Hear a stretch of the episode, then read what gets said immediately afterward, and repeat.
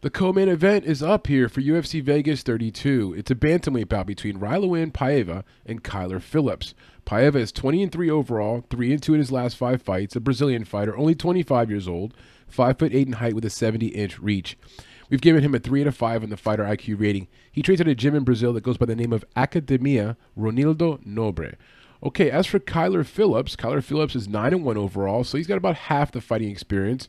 He's 4 1 in his last five fights. He is coming in here as a big favorite, almost minus 300. He's currently around minus 280. Um, he was minus 290 earlier today, so it's been fluctuating, but it's been almost around 300. He's an American fighter, 26 years old, 5 foot 8 with a 70 and a half inch reach. He trains at MMA Lab and also at Two Knuckle Sports MMA Academy. Okay, so let's dive into Mr. Phillips here first, the rock star dude. He goes by the Matrix. His uh, fighter profile picture is pretty cool. He's got the red like uh, John Lennon, John Lennon style sunglasses are pretty cool. Or Elton John, I guess. I'm, I'm kind of dating myself. All right, so his last fight, Yadong Song. Yadong Song. That name rings a bell. He's been fighting here recently. He's had a few UFC fights. Anyway, that fight is a not very thrilling. Um, you see that uh, in that fight, Kyler Phillips can use his reach, and he takes advantage of it. He's able to, you know, come in and out from the outside. He's able to land some jabs, land some kicks. I love when he uses his kicks. I mean, I feel like sometimes he doesn't use his lower leg kicks enough. But in that fight, he kind of mixed it up, uh, evened it out, good balanced attack, gets a decision win, and so is what it is. Now, Yadong Song is pretty durable, so that's not a guy you're going to get rid of easily. So I'm not expecting him to like knock the guy out. It just would have been nice to see him maybe do a little more damage. And that's kind of uh, Phillips' style, though. If you watch him fight, when he's under control and doing things the right way, he doesn't over pursue.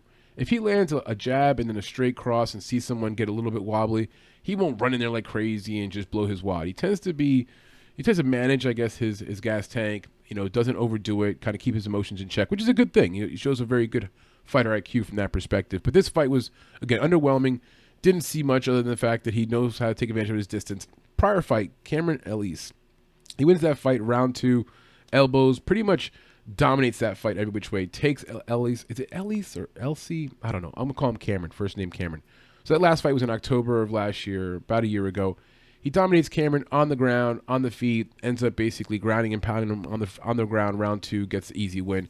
But Cameron's eh, not much of a fighter. Um, Gabriel Silva, same thing, gets a win there by decision.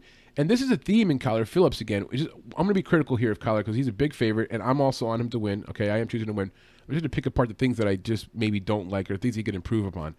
It'd be nice to see him finish these kind of fights. Guys like Gabriel Silva, which Gabriel Silva's not, not a terrible fighter by any means. He was 8 and 1 coming to that fight, and Yadong Song is again not a bad fighter by any means, but it would nice be nice to see Kyler pick up the finishes and be able to finish these fights. And if it's not just for this fact that I want him to be more dominant, it's also going to affect his paycheck. This is an, a business of entertainment. Um, UFC's booking fighters that put on a show. He's a good-looking guy. Um, you can see how he can get a fan base, you know, going just because he's got this, you know, suave, you know, thing about him. But he's got to also start picking it up in the ring and start getting some finishes. I think that's going to help him. I guess you don't have to do that, I guess, but it would be nice if he did that. So let's go way back. Victor Henry lost that split decision in 2018. What happened there? I watched that fight. That was like some lower level promotion bootleg, backyard type of stuff. I kind of thought Phillips won, but I guess the announcers were saying they thought Victor Henry won. Either way, it was like whatever. I almost don't even count that loss. It was a split decision loss, but I almost don't count it. Yeah, it was just very low level. It was almost before this guy started taking things serious. I think right now we're starting to see the serious Kyler Phillips. We're starting to see um, what's going to be the beginning of what he'll end up becoming. All right, he is very young. Both fighters are young, right? So 26 and 25 respectively their futures are bright, both of them. It doesn't matter if one of these guys wins or knocks the other guy out. I think they both are heading up. They're both heading in the right direction.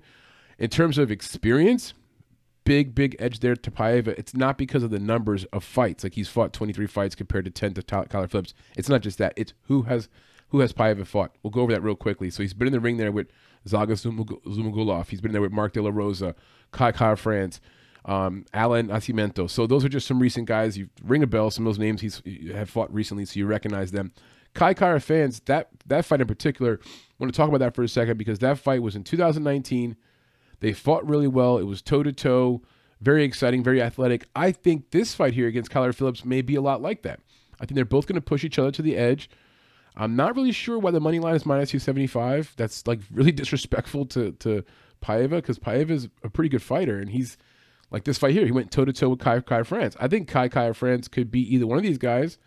Either one of these guys probably could beat Kai Kai France as well. But what I'm saying is, Paiva went toe to toe with Kai Kai France. He lost a split decision that really, if you look at it closely, it could well, obviously could have gone either way. It was a split decision, right? But it was in uh, Melbourne, Australia, is where the fight was being held, and Kai Kai France is from New Zealand, so he had the whole hometown rub. He wins the fight, gets in the microphone, you know, yells out some Australian slang stuff, gets the crowd going, you know. So, um, yeah, I, I, I, thought that could have been a win there. So, um, the, the fight after that, Rogerio Bont- Bont- Bontorin, he loses that fight against Bontorin. But again, sometimes the numbers aren't everything. It's a round one doctor stoppage. That fight was so weird. It was not too long ago, back in August of uh, 2019, two years ago. Fight starts out like these guys are going at it. And um, Paiva lands like a really nasty elbow, lands a few shots, and then creates a really bad cut well under the eye of Bontorin. Referee stops the fight for a second, asks the judge come in. Judge, can you check out this eye, see what's going on here? Judge looks at the eye. He's like, oh, not judge. I'm sorry. Uh, doctor looks at the eye. Doctor says, all right, continue. They keep going. This is all in the first round. They keep going. Now, all of a sudden, you see a cut on the forehead of of Paiva, and you're like, where did that come from? Some elbow, maybe. He was on the ground. They were on the ground wrestling. So here comes the ref again. He's like, time out. Look at the cut. At first, the, the announcers, the commentators are like, "What's going on? If you know, why is the ref getting involved so much?" And I'm thinking that too, watching this fight. Like, what is the ref doing? Like, get out of the, let these guys fight. Then they zoom in on the cut, and like literally part of his eyebrow, his part of his like eyebrow, eye meat is just like like falling over, opening up. It's disgusting. Clearly, it's not appropriate to let the guy fight like that. So they call the fight, and he gets a loss. You know, so if they had continued that fight, now a lot of ifs, of course, but the other guy, Bontorin, was banged up. His, his, eye looked like he had already been in three or four rounds already. It was just the first round. The elbow that uh, that uh, that ends up cutting up um, Paiva right there, it just it just happens, man. Sometimes those elbows happen. They're they're sharp. They cause a gash. If those guys fought again, I'm pretty confident that Paiva comes out of there with a win. So, you know, again, split decision there with Kai France could have gone either way. The Bontorin win, cut. So you can see how this guy right now, who's coming in plus 220, I kind of asked the question, like, is that really warranted? It's like he's coming in here on a losing streak because if you get rid of those two, those two uh, fights right there, then the dude's coming in here like on a 15 fight winning streak. Okay, so he's experienced. He's from Brazil. He's only 25. So he's getting better too. And when you watch him fight, he's got that. Uh, he passes the eyeball test. Him and Kyler Phillips both passed the passed the passed the passed the eyeball test in terms of looking like a fighter, being athletic, having good durability, um, dealing with dealing with with stress well on the ring, um, showing good gas tank, being coachable. I mean, all the boxes they check. They check all these boxes, and then you see after you look at that whole picture, They've got the potential to be a top contender. Then you start really thinking like, could this guy contend for a championship one day? These guys are are definitely going to be top contenders at some point. Um, we'll see what happens from there. But you can see it. They pass the eyeball test. They meet all those things you would naturally want to see in a fighter. They look good when they're fighting. They got kicking game. They mix it up. They're striking game. So this should be a good fight. Still not really understanding why it's minus 275 to Kyler Phillips. What I'm doing with this fight is I'm recommending you parlay Kyler Phillips. I think if it gets to an ugly greasy, close decision. I hate to say it. I don't mean to be like pulling the race card here, but like, you know, they need more American white fighters to to do well in the UFC. If this gets super duper close and there's some kind of like subliminal directives, I don't know, like, hey, fade, you know, fade the, the Brazilian guy. We've got like a thousand Brazilians in the UFC already. Um, I hope it doesn't happen. I hope it's not. I hope it's not a split decision. I hope it's just a good, clean three rounds. Someone's clearly clearly the winner, or someone gets to finish in third round because even for Paiva's sake, if he were to get a bad split decision loss here, I'd feel really bad for the dude. It would not be cool. And for Kyler Phillips, he doesn't deserve a bad split decision loss either. They both deserve to get what they deserve. They go in there, they bang. If someone's winning the fight, they give the win to the guy who's winning. Doesn't happen that way though nowadays. We've had some really weird decisions, really weird scorecards. Anyway, so we're on Phillips to win the fight, but not super confident. I would even hesitate putting a unit here. I'm probably not going to bet the fight. Let me just be clear: not bet the fight straight up as a money line bet. I'm going to put a sprinkle on Paiva by decision because that's plus 500. So I think you want to look at that as a prop bet. If you like Paiva to win, I think that's the route. They're both very durable. So I think it does go the distance. If you're looking at a bet for also over under, I think it goes the distance. And I think the Paiva prop bet at plus 500 is nice. As for Phillips, the prop bet of minus 120 by decision, you know, that's okay. It's better than minus 275. But I'm staying away the minus 275 as straight up bet. I'll be just parlaying that and a few things. I've already started those parlays actually. So, yeah, do what you may with this, but I'd be careful. I wouldn't over parlay Kyler Phillips. Like, you know, if you're putting together, let's say you're putting together 10 parlays, I'd put him in like, let's say three parlays and then you don't use him in the other seven because this here is the kind of fight where you could see as we're talking about it, as we're kind of going back and forth, and if you're following our, this conversation here, you could see why that money line doesn't really add up. That shouldn't be that high. You know what I mean? That's just a little bit too much. And Kyler Phillips, no offense to him, but like he's just a few fight fights removed from like lower level promotions. Like he's still just kind of getting himself settled here too. So you could see anything in this fight.